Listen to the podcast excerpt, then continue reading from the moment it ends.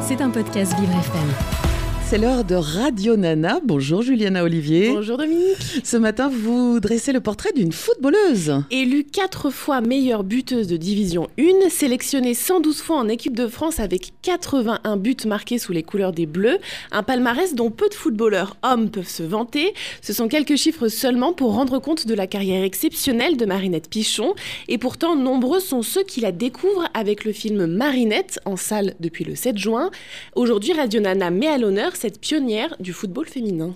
Et le football, bien plus qu'une passion, c'est ce qui a sauvé Marinette Pichon. Sans ce sport, elle ne sait pas ce qu'elle serait devenue. Marinette Pichon y consent souvent en interview et ce n'est pas une simple figure de style. Elle grandit avec un père violent et alcoolique qui la rabaisse constamment. Quand elle a 5 ans, elle voit des garçons jouer au football et veut s'y essayer. Pas commun pour une fille de jouer au football à l'époque, mais ça, l'entraîneur de l'AS Brienne s'en fout pas mal. Elle chausse ses crampons et sera la seule fille d'une équipe de garçons. À 16 ans, elle est contrainte de rejoindre une équipe féminine. Ce sera le Saint-Mémy olympique. Personne ne peut nier son talent pour le ballon rond. Et c'est à ce moment, Juliana, qu'elle reçoit l'appel dont tous les joueurs de football rêvent. Et oui, Cocorico, l'équipe de France a repéré cette jeune footballeuse de 18 ans à peine. Direction Clairefontaine, les annexes, hein, pas le château réservé à l'époque aux joueurs hommes. Elle disputera en bleu trois championnats d'Europe et une Coupe du Monde. Abonnée des premières fois, elle devient également la première footballeuse homme et femmes confondues à signer aux États-Unis, à Philadelphie. Là-bas, elle se rend compte de la différence de traitement du football féminin en France et en Amérique. Outre-Atlantique, elle a le statut de joueuse professionnelle et est payée 6 000 euros par mois, là où en France, elle n'est pas professionnelle et touche un défraiement d'une quarantaine d'euros seulement par match. Là-bas, on lui donne les moyens de réussir et elle ne rate pas sa chance. Elle est élue meilleure joueuse du championnat au cours de sa première saison, mais cette chance, elle aimerait pouvoir l'avoir dans son propre pays. Ben oui, parce qu'attaquante sur le terrain, Marinette Pichon, elle n'est pas du genre à se laisser faire non plus dans la vraie vie. Et non, pendant de nombreuses années, elle dénonce les conditions de travail des femmes dans le football, à commencer par un paradoxe. On s'attend à ce que les Françaises battent des joueuses professionnelles étrangères, alors qu'elles-mêmes ne sont pas professionnelles, mm. contrairement à leurs homologues masculins. À savoir, Dominique, qu'en 2023, seuls trois clubs de football permettent à ces joueuses d'avoir le statut de professionnelles l'OL, le PSG et le Montpellier Hero Sport Club.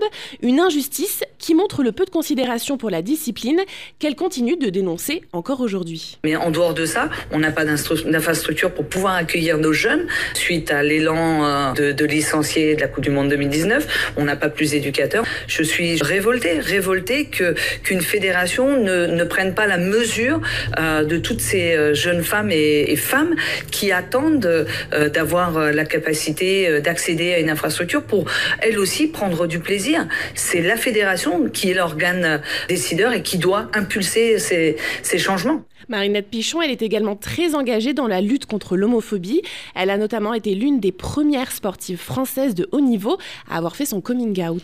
Et où en est-elle de sa carrière aujourd'hui? Alors à 47 ans, même si elle a pris sa retraite depuis 2007, le sport reste évidemment sa passion. Elle est la voix du football féminin pour France Télévisions. Elle commente ainsi de grands événements comme les Jeux Olympiques ou encore le championnat d'Europe de football féminin.